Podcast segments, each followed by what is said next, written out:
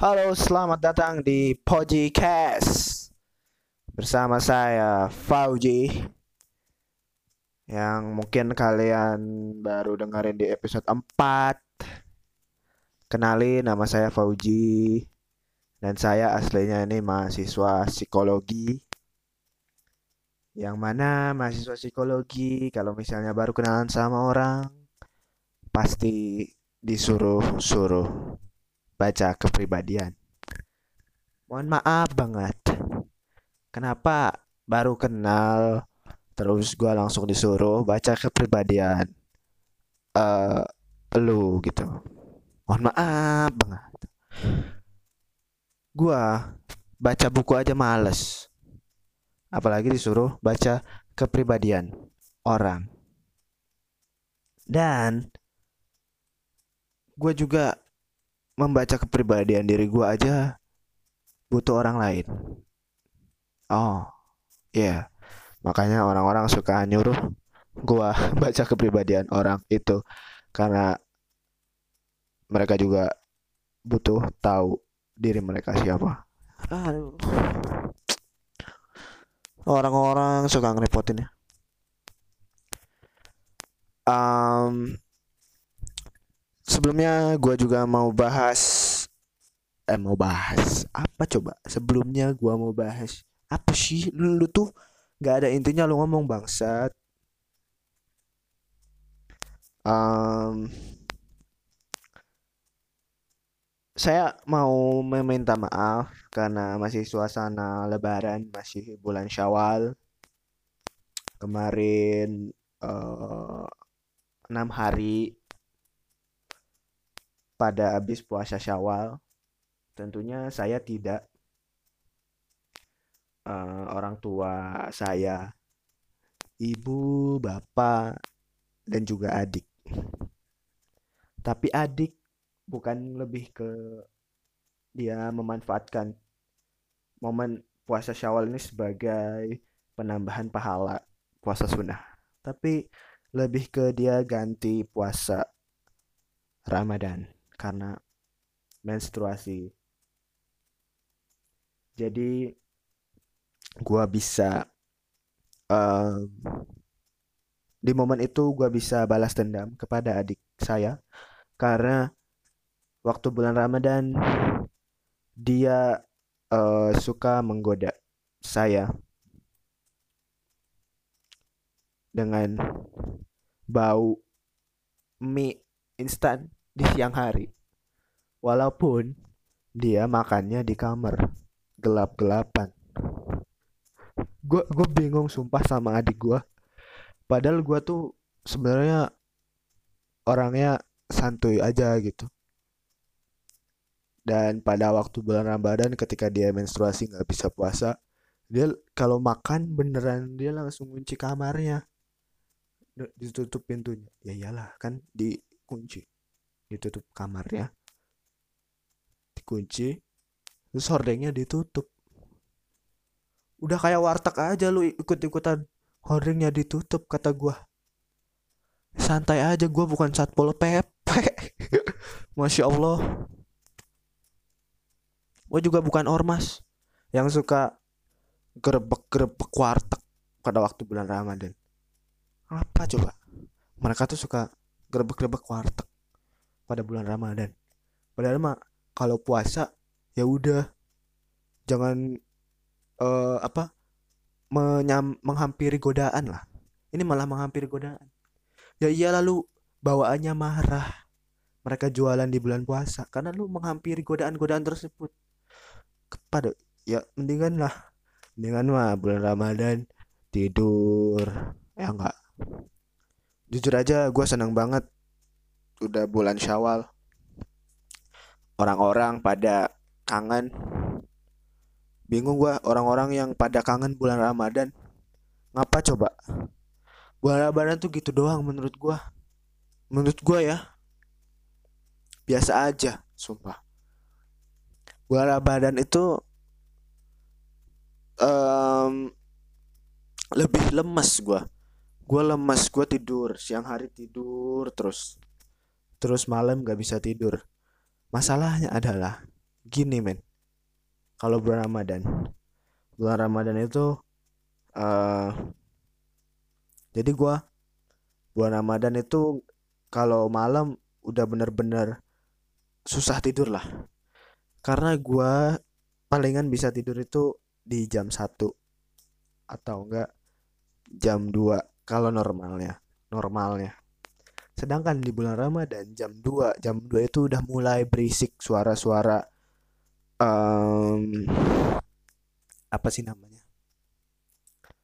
Uh, suara-suara orang yang bangunin sahur. Orang yang berisik. Uh, apa dangdutan. Gila loh. Gua kira pandemi ini orang-orang jadi apa sepi gitu pas sahur jadi lumayan uh, rada hening lah. Ternyata masih aja rame ada yang dangdutan pakai organ keliling loh. Ada yang ya biasa lah ada yang pakai ember biasa terus kentongan terus botol. Gue inget banget dulu waktu gue ikut yang kayak gitu-gitu. Tiap Ramadan pasti gue nggak tidur jam satu udah standby. Jam satu udah standby. Dan posisi gue itu nggak uh, terlalu gak gak apa ya? Nggak kayak orang kebanyakan yang pakai ember dok dok kan yang namanya dok dok dok dok dok dok terus kentungan kentongan kentungan. Kentungan itu nama daerah di Jakal Jalan Kaliurang Yogyakarta. Kentongan. Nah gue itu perannya adalah nabuh botol. Gue inget banget gue nabuh botol. Jadi modal gue gue gue dulu males bikin kentongan. Gue nggak punya ember gede. Ya udah gue punya botol sirup Orson. Gue pakai paku ya udah ting ting ting itu kerjaan gue waktu ikut obrok-obrok sahur masa-masa kelam. Tapi lumayan men di akhir bulan puasa. Kan ada yang namanya mupul beas. Mupul beas tuh minta beras ke tetangga-tetangga. Sekarang masih ada. Kayak gitu anak-anak yang sering bangunin sahur masih sering uh, mupul masih ada tradisi mupul beas. Nah jadi sebagai bentuk terima kasih karena udah bangunin sahur.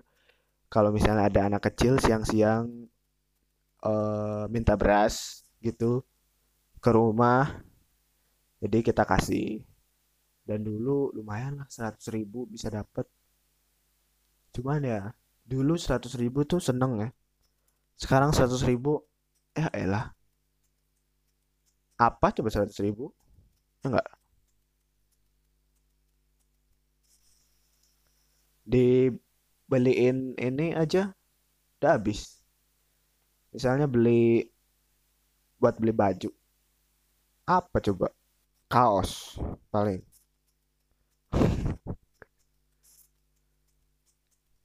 kaos kemeja udah.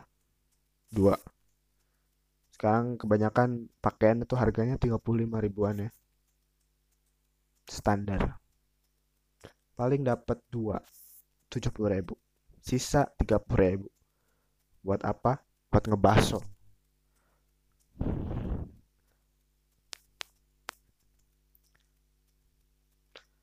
Dan lebaran ini pandemik beda banget suasananya beda beda. Temen gua katanya yang di Ponorogo kemarin bilang lebaran itu langsung pada nutup pintu. Harusnya kayak gitu.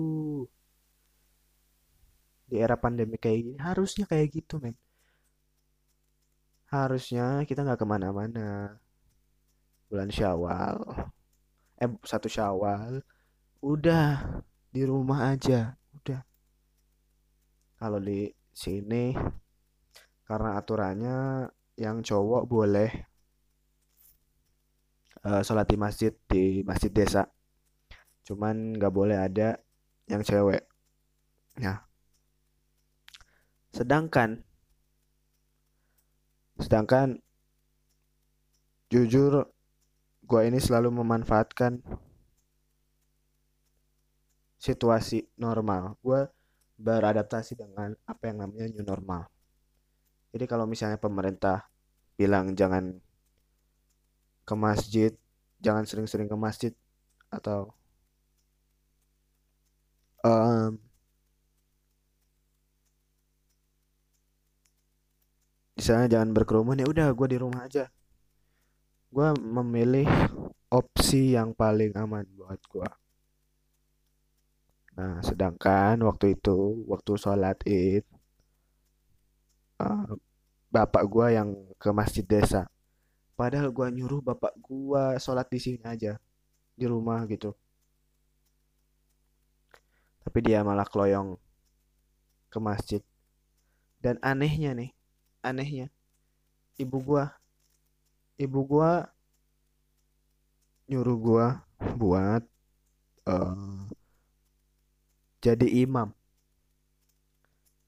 Sholat di rumah. Ya kalau gitu mah bapaknya aja yang jangan sholat gitu. Kita sholat di rumah sekeluarga. Pada akhirnya mencar-mencar men. Sholat sendiri-sendiri. Bapak gua di masjid ibu gua di musola dekat rumah gua di kasur beda-beda. Beda-beda. Beda-beda. Jujur gua gua jarang banget. Gua baru kali ini gua Idul Fitri gak sholat di rumah. Diem. Tapi ya ya uh, abis sholat ya masih tetap uh, ke makam karena uh, apa April yang lalu nenek gua baru meninggal dan gua resmi merasakan gak punya kakek nenek sama sekali. Iya. Padahal gue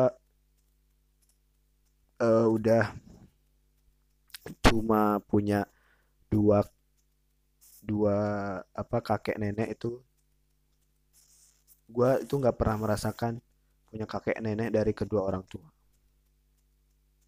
jadi nenek kakek gue itu udah meninggal dari nenek kakek gue dari bapak gue itu udah meninggal sejak bapak gue SD dan SMP dan sejak gue lahir, kakek nenek gue itu cuma satu. Dari satu pihak, dari ibu gue. Dan sekarang tahun 2020, pada akhirnya, gue gak punya kakek dan nenek. Dan yang paling ngenes adalah um, tahun lalu kakek gue yang meninggal sebelum lebaran sekarang nenek gue yang meninggal tahun lalu tuan, tahun ini dan tahun lalu kakek gue meninggal di saat gue lagi balik ke kuningan. Buat perpanjang sim eh perpanjang STNK dan gue lihat sendiri kakek gue mengembuskan napas terakhir ketika gue datang ke sini ke Kuningan. Dari Jogja kan gue gue kuliah di Jogja. Dan sekarang nenek gue juga meninggal di saat gue balik dari ke Jogja dari dari Jogja ke Kuningan maksud gue mohon maaf ya Allah Kenapa? Meninggalnya harus nunggu gua. Ketika gua ada di ketika gua ada ya Allah. Gua kan jadi lihat gitu proses gimana kakek dan nenek mengembuskan napas terakhir. jujur gue nggak nangis. Ketika kakek gue meninggal gue nggak nangis. Ketika nenek gue meninggal gue nggak nangis. Cuman sedihnya ada sih. Sedihnya ada. Cuman gue nggak nangis gue uh, sok kuat aja gue di situ. Gue ngajasin uh, gue sholat sholat. Yang kakek itu gue nggak ikut mandiin yang nenek gue ikut mandiin. Jujur sedih man. Melihat langsung orang yang meninggal. Itu tuh kayak apa ya kayak kayak shutdown man. Kayak laptop gitu. Kalau dimatiin. Itu langsung kayak shutdown gitu loh. Yang tadinya ada suaranya ada napasnya kan kalau laptop ada suara mesinnya ada suara kipasnya. Ini tiba-tiba tes aneh gitu mana ya waktu nenek gua nih? Yang nenek gua kan uh, di era pandemi ini terus dia kan bukan gara-gara corona gara-gara ya udah ya udah tua aja gitu. Udah sering sakit sebelumnya juga. Gua kira sakit yang ini bakal sembuh lagi kayak sebelumnya. Terus pas jengukin nenek uh, itu di dekat ranjangnya. Kan ada ruang keluarga di rumah nenek itu. Nah gua sama sepupu gua itu main ini main TikTok. Di saat terus setelah itu gua nyamperin nenek gua. Dan nenek gua mengembuskan napas terakhir nah setelah itu gua jarang main TikTok lagi. Trauma men. Takut ada yang meninggal lagi gua. Ini sepupu gua nih ngajak main TikTok soalnya anjir tapi mungkin apa ya namanya hal-hal uh, kayak begini. Hal-hal kayak begini. Apaan sih gue kira gue bakal sedih gitu. Ternyata enggak. Mungkin juga gara-gara lagi ngetrend gue sering lihat di Twitter atau di Instagram itu video-video dance coffin yang joget-joget mayat gitu. Eh enggak peti mati di joget-jogetin. Jadi cukup membuat gua tidak terbayang betapa uh, betapa ngenesnya gitu. Tapi yang gua kasihan tuh ibu gua. Kedua kalinya. Setelah lebaran dia uh, hilang orang tua. Dan jadi yatim piatu yatim piatu junior. Nah dia itu sering banget uh, curhat kalau dia itu uh, belum ngebahagiain orang tua. Gue paham sih sebagaimana nyeselnya.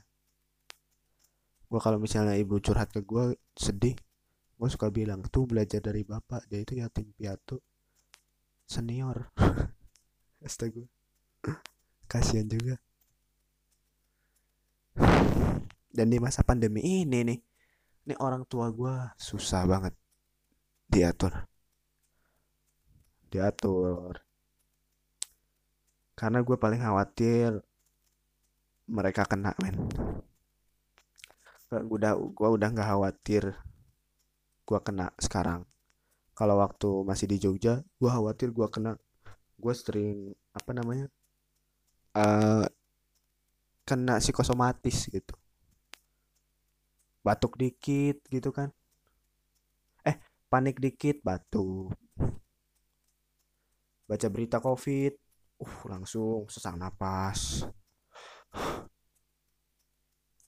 Makanya sekarang ini daripada gue tuh jujur gue gue males di Twitter gitu. Ada ada apa kalau bisa buka Twitter di atasnya tuh ada pantau terus berita COVID. Atau ketika search pasti ada akun Menkes paling atas. Gue tuh kesel karena itu yang bikin khawatir gue kalau gue ya. Mungkin itu bagus buat masyarakat untuk meningkatkan awareness. Tapi gue sekarang udah bener-bener uh, jarang baca berita. Maksudnya inisiatif gue baca berita tentang covid itu jarang. Kalau misalnya buka twitter uh, scroll scroll ya cukup tahu aja. Gak dicari tahu lebih lanjut. Dan kaget juga tiba-tiba ada berapa ribu gitu. Cuman ya kalau ada berapa ribu gitu gue tenang sih. Karena dulu awal-awal kan apa ya masih sedikit yang dites. Sekarang mah udah lumayan banyak yang dites gitu. Di kuningan aja alias yellow one sekarang udah uh, rapid test ke pasar-pasar. Dari satu pasar ke pasar yang lain keren sih. Cuman PSBB-nya nih yang aneh nih di yellow one ini. New normal nih aneh banget nih. Jadi PSBB-nya itu cuma sam cuma si cuma siang eh cuma malam. Dari jam 4 sampai malam. Terus pagi pagi jam 8 warga berkeliaran seperti biasa. Mohon maaf nih itu mah bukan PSBB men. Itu mah emang udah maghrib aja. Iya enggak udah burit mencek. Bahasa Sunda nama guys burit. Dulu juga kalau main bola kalau udah maghrib jam 5 ya udah orang pada ke rumah stay at home.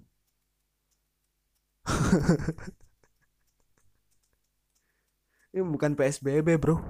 Kembali ke masa kecil gue nggak bisa keluar rumah setelah maghrib gue stay at home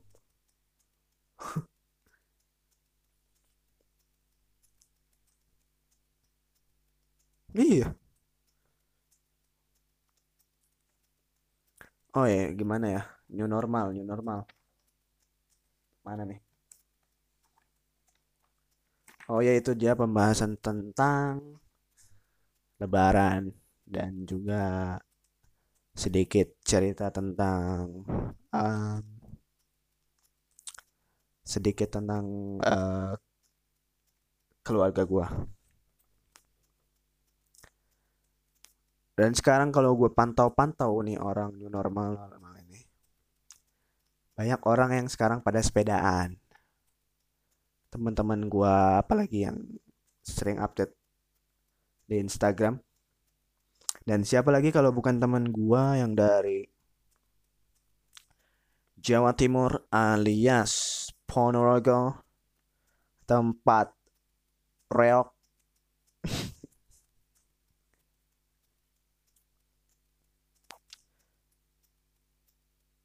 Oh iya dia udah sepedaan sejak sebelum ini gitu. Sebelum pandemi ini muncul dari Januari eh udah. Januari udah muncul corona tapi belum rame-rame pandemik. Dan sekarang banyak banget orang update sepedaan di Instagram. Jujur saya pengen sepedaan sekarang. Karena gue yakin orang-orang juga udah mulai merasa sumpek dan butuh untuk membakar kalorinya yang sudah menumpuk dalam dirinya. Udah jadi lemak-lemak udah jadi buncit udah jadi pantatnya membesar. Tangan-tangan udah bergelambir terus udah punya double chin. Gue yakin orang-orang udah mulai concern eh, concern atas apa yang atas lemak yang sudah mereka timbun. Karena selama PSBB mungkin. Yang siangnya jarang keluar. Emangnya warga kuningan siangnya ke mana-mana?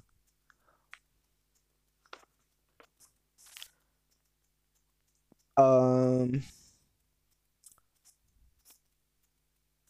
sejak PSBB mungkin ya mereka chill diam di rumah nonton nonton anime nonton drakor replay 1988 hospital playlist a Taiwan clash crash landing on you dan the world of the married.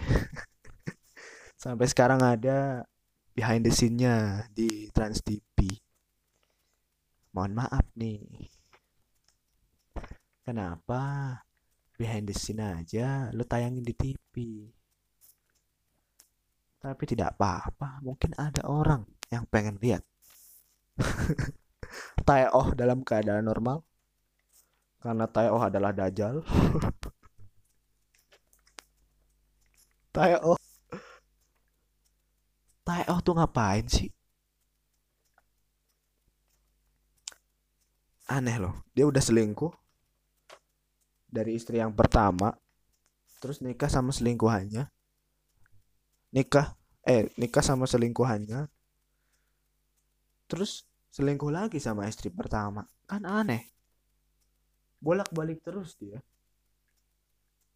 Kayak apa kayak? Bingung hidupnya. Muter muter. Nggak jelas.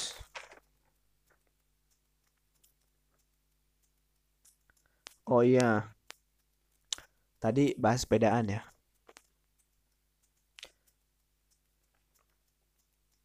Gua gua jadi insecure ya men. Lihat orang sepedaan karena gue juga pengen sepeda. Sejujurnya tapi nggak pengen-pengen banget sih. Cuman pengen aja. Karena dulu udah bosen gue sepedaan mulu. Dulu waktu SD gue sepedaan mulu ke mana-mana kerjaan sama temen gue tuh Jimmy. Gue nyari rental PS dari desa gue nih di desa desa ah, sebutin gak ya? Pokoknya gue nyari rental PS ke Ciawi. Sampai ke sana. Jaraknya itu beberapa desa sampai ke Ciawi nyari rental PS. Karena rental PS di desa sendiri penuh. Dan malesnya kalau di rental PS desa sendiri itu suka direcokin sama yang teman-teman yang kita kenal. Beneran suka diganggu. Misalnya nih kita lagi main PS bola. Suka aja kalau kita kalah pasti dicengin. Jadinya ya cari rental PS di desa lain.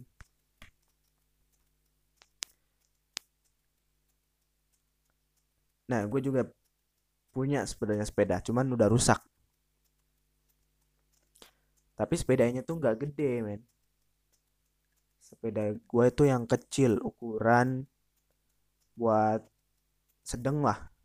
Karena ada yang buat ada yang sepeda kecil ada yang sepeda sedang nah gua tuh yang sedang yang ukuran BMX bukan ukuran kayak sepeda Pixie atau sepeda-sepeda orang yang sekarang sering pakai. Gua tuh ukuran sedang dan sepeda gua tuh berat. Sepeda gua tuh berat. Sepeda gua tuh beda sama teman-teman gua yang ada giginya. Kalau ada giginya kan bisa dipindah tuh ke rantai yang kecil jadi ringan gitulah di bawahnya. Sepeda itu gua tuh berat walaupun ukurannya sedang.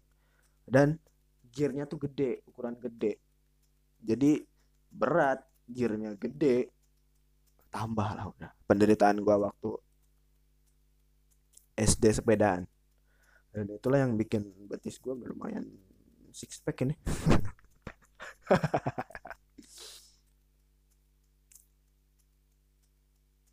ya dan teman-teman gue tuh sepedanya ringan-ringan. Kalau gue pinjam sepeda teman yang lain itu gue berasa alah cupu banget nih sepeda ringan banget. Sepeda yang ringan itu United sepeda Wim Cycle terus sepeda yang ada besotnya di tengah dan ada giginya. Bisa pindah-pindah gigi itu yang di dekat rem. Kita bisa ceklik ceklik ceklik sepeda gua tuh nggak gitu bro. Sepeda gua tuh remnya kadang suka terlalu tandes terlalu terlalu menekan sehingga jadi beratnya nambah juga. Pokoknya sepeda gua tuh didesain untuk memberi gua uh, strong stronger betis. Stronger betis. Dulu gue suka merasa insecure gara-gara sepeda gue berat sepeda gue tuh head grand namanya head grand merek head grand. Tapi gue bersyukur sekarang. Karena itulah yang membuat pribadi gue jadi setangguh sekarang gitu. Asik dan gue udah mulai melihat nih teman-teman sekarang selain sepedaan udah mulai pada nanam-nanam hidroponik. Nanam-nanam hidroponik nih new normal ini orang-orang udah mulai um, bercocok tanam kembali ke masa-masa di mana dulu ya um, berburu dan meramu. Di masa-masa ketika game Harvest Moon booming kayak teman gue tuh si Adiasta BPS dari Ponorogo. Dia berawal dari pandemik ini dia suka main Harvest Moon. Terus tiba-tiba dia kemarin cerita dia menanam hidroponik goks mantap. Dia dari Harvest Moon bohongan jadi terjun Harvest Moon beneran ya di dunia nyata. Gokil. Kata gue tanya kan apa serunya? Ya seru bro. Karena kita oh nakar airnya gitu. Terus oh, lihat perkembangan tanamannya kayak gitu gitulah. Ya selama itu memberi kesenangan kepada orang ya gue fine fine aja gue membebaskan orang. Tapi gue lihat orang tuh kegiatannya positif. Gue lihat terus dia nanya sedangkan lu ngapain aja selama pandemi? Gua namatin drakor gua namatin anime. Jujur gua gua pengen tahu banyak referensi anime. Gua suka apa ya suka ngerasa kurang gitu. Kurang masa kecil gua kurang kurang bahagia karena jujur kayak si teman gua si Afif yang gamers dia tuh tahu banyak referensi tentang anime tentang game dari masa kecil dia. Dan gue tuh suka ngerasa pengen tahu juga itu tentang referensi apa yang dibicarakan orang karena suka ada tweet-tweet gitu kan. Kalau misalnya uh, lu udah nonton sesuatu pasti uh, lu ngerti apa yang mereka bahas apa yang mereka tertawakan. Jadi gue pengen tahu. Dan sekarang karena gue juga terpengaruh oleh adik gue yang suka nonton drakor sekarang humor gue juga referensi humor gue bertambah. Di antara kalangan pecinta drakor gue bisa tahu nih humor-humor mereka gitu. Yang dulu mungkin gue menganggap apa sih gitu kan apa sih lucunya. Kalau misalnya lu nonton lu lu lu nonton sendiri ya tahu juga dan memperluas uh, wawasan juga. Gokil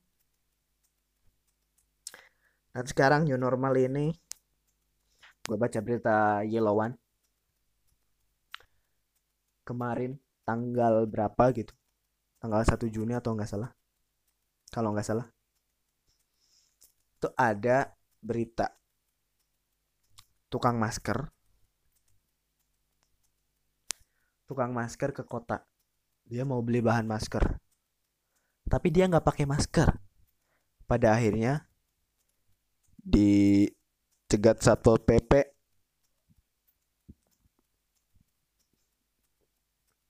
terus disuruh push up. Ironis ya. Ini tukang masker mau beli masker. Eh mau mau beli bahan buat bikin masker. Tapi dia nggak pakai masker. Nah new normal ini kalian harus pakai masker. Karena gue lihat nih. Ya walaupun lu suka berkeliaran masih sering keluar gara-gara ada satu lain hal kerja atau apa gue menyarankan lu tetap pakai masker gitu. Atau juga nih remaja-remaja nih kebanyakan. Yang gue kalau misalnya keluar gue tuh jujur gue tuh orangnya males keluar rumah. Kecuali ada hal penting. Dari dulu sampai sekarang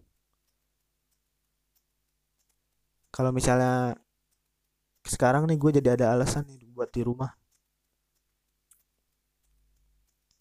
Dulu tuh gue sering susah. Gue sering gak bisa ngajak ngajak.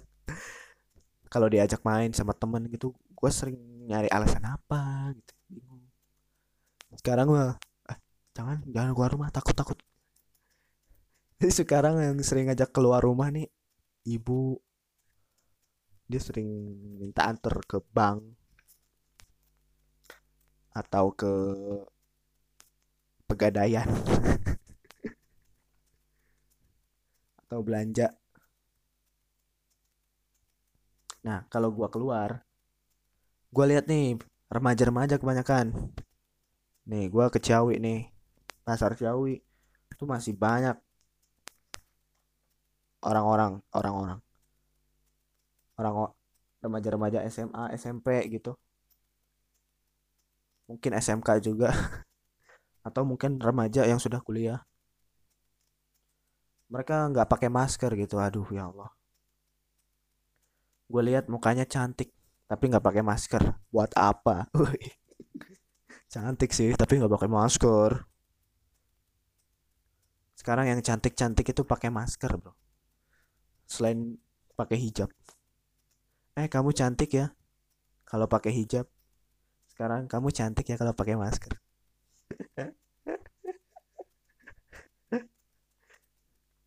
Jujur dulu gue terganggu orang pakai masker gara-gara kalau gue mau ngajak kenalan gue takut nanti aslinya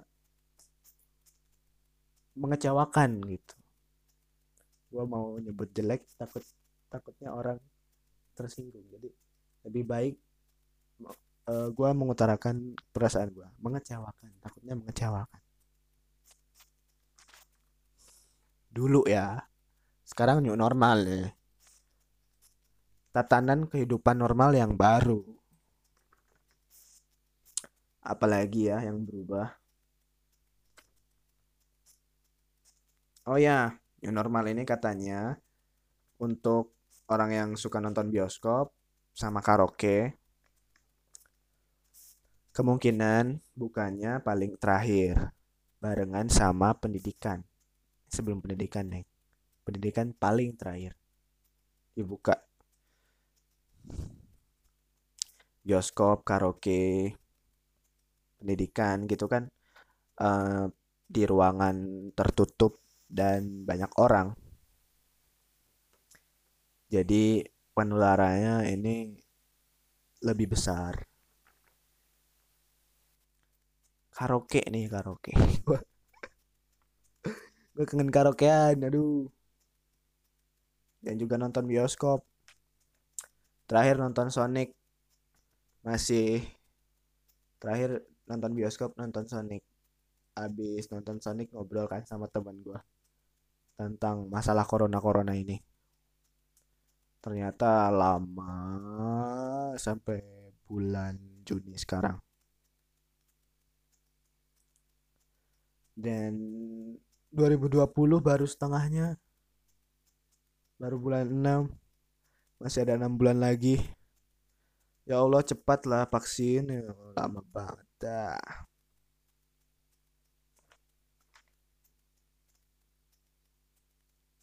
Apalagi nih? Oh ya kemarin nih. Berita dari Yellowan yang nyeleneh lagi nih. Jadi tanggal 2 Juni kemarin Bupati Kuningan Bapak Haji Acep Purnama merayakan ulang tahun.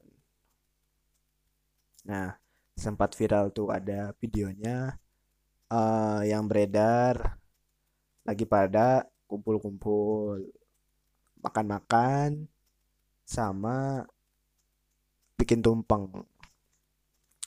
Yang mana itu kan kelihatannya mengundang halayak ramai gitu kan selain uh, Bupati yang ulta juga ada perayaan mantan pelepasan mantan camat Cilimus. Nah, ini dinilai gak memberi contoh yang baik kepada masyarakat. Karena di era PSBB ini harusnya kan pemerintah, pejabat pemerintah bisa memberi contoh yang baik. Tapi ya gue mengucapkan selamat ulang tahun buat Bapak Bupati Haji Acep Purnama yang ke, ke 61 ya. Um, tapi katanya sih kata Pak Bupati udah diklarifikasi. Katanya pada datang ke pendopo untuk cuma mengucapkan selamat dan gak ada acara makan-makan. Nggak ada nggak apa-apa nggak apa-apa. Cuma ada tumpengnya doang cuma selamat ulang tahun doang udah lah nggak makan makan ya. Dibungkus. Nggak makan di tempat kok dibungkus katanya gitu. Terus juga nih kalau uh, mantan camat Cilimus katanya mereka datang ke rumah memang jadi polemik ya. Memang jadi polemik nih yang kayak ini gini. Kayak waktu lebaran kemarin nih bapak gua. Ada teman bapak gua. Nggak tahu diundang atau apa atau datang sendiri. Datang ke rumah dari Brebes.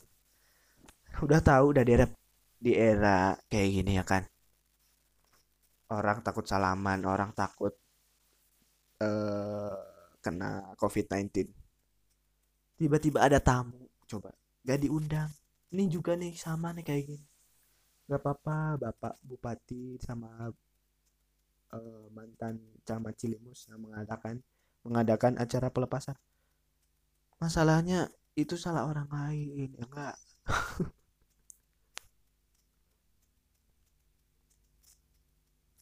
orang-orang yang ujuk-ujuk datang ke rumah gitu kan kita lagi nonton anime gitu tiba-tiba selamat ulang tahun kami ucapkan. Ya kan? Ja ini memang jadi polemik karena kalau misalnya uh, yang kejadian kayak gini nih kalau nggak diterima ya nggak enak. Masa udah datang kita mau diusir ya nggak? Apalagi kalau ini bapak bupati ya kan ada ada teman-temannya kolega udah datang ke rumah nyiapin surprise. Tiba-tiba apa kamu? Hah? Hah? Keluar keluar keluar. Pandemi pandemi. Tapi tetap kok katanya protokol kesehatan jaga masker jaga masker uh, terus pakai jarak. Jaga jarak dan pakai masker. Tapi yang kocak ini nih gara-gara ini uh, ada beritanya anggota DPRD. Katanya, gak benar kalau begini. Ngelihat bupati yang ngerayain ulang tahun. Gak benar kalau begini katanya. Kok saya nggak diundang? ah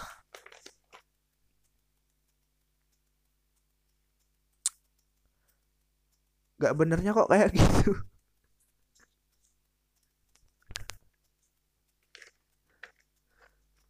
Ngapain juga ngundang? Ya Allah.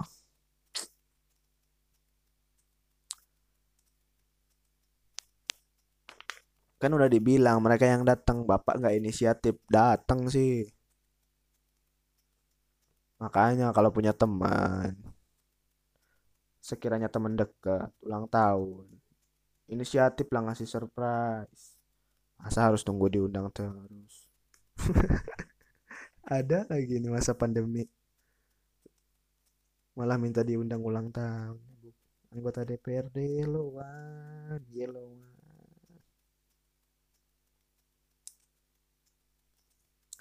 Ya sudah segitu saja. Saya bingung Mau bahas apalagi karena udah udah ya perubahannya banyak. Ini tadi udah kita sebutkan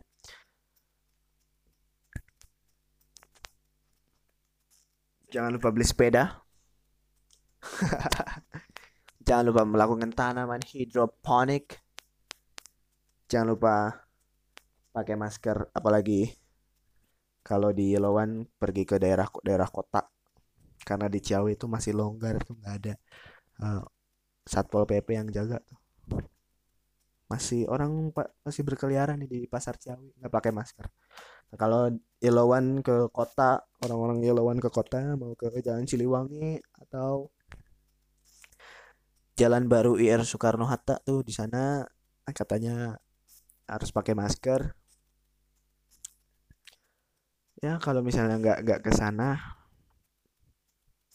ke pasar Jawi atau ke mana pun ke rumah teman dulu doang deket sedesa pun harus tetap ya. Karena ini adalah new normal harus tetap menjaga protokol kesehatan. Uh,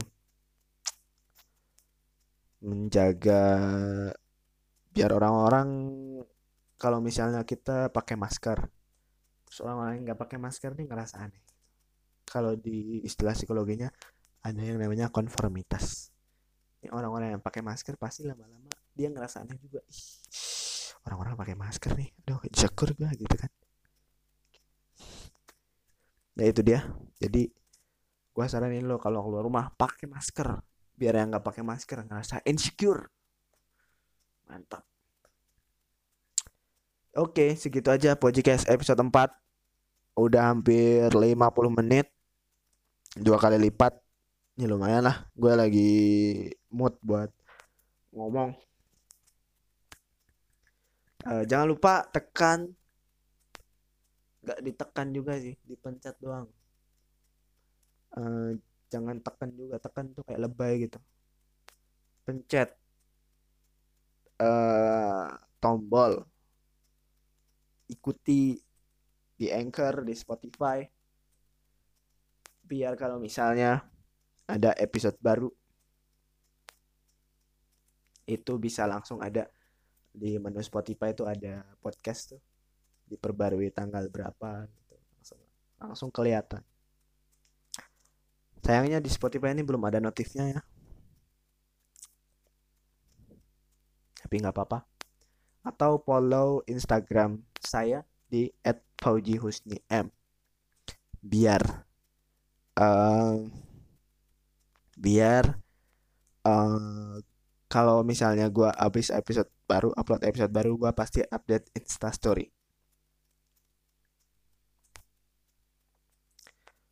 Terus ada yang nanya Favivu podcast mana? Favivu podcast nanti dulu karena kalau Favivu podcast gue pengen bahas tontonan seperti biasa gue pengen karena ke, karena pengen bahasnya sama Afif karena karena dia adalah uh, founder Favio Podcast juga kita berdua.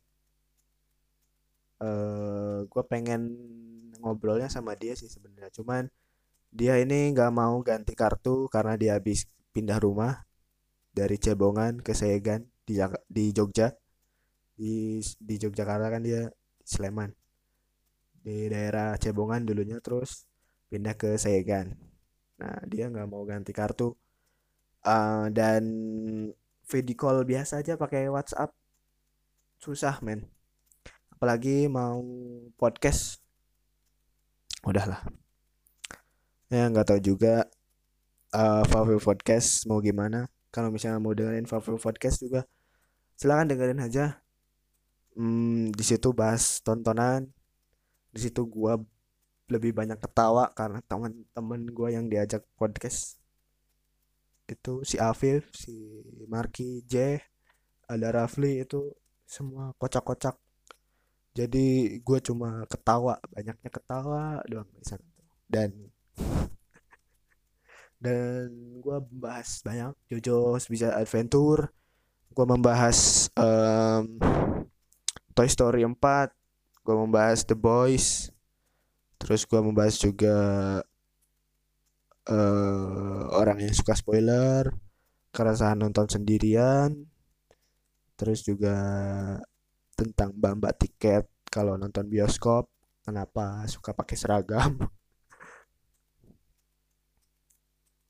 kayak pramugari tapi itu cuma ada di bioskop yang 21 ya. Eh, kok malah bahas banyak banget ini. Ya udah gitu aja. Terima kasih podcast kali ini gua tutup teman-teman.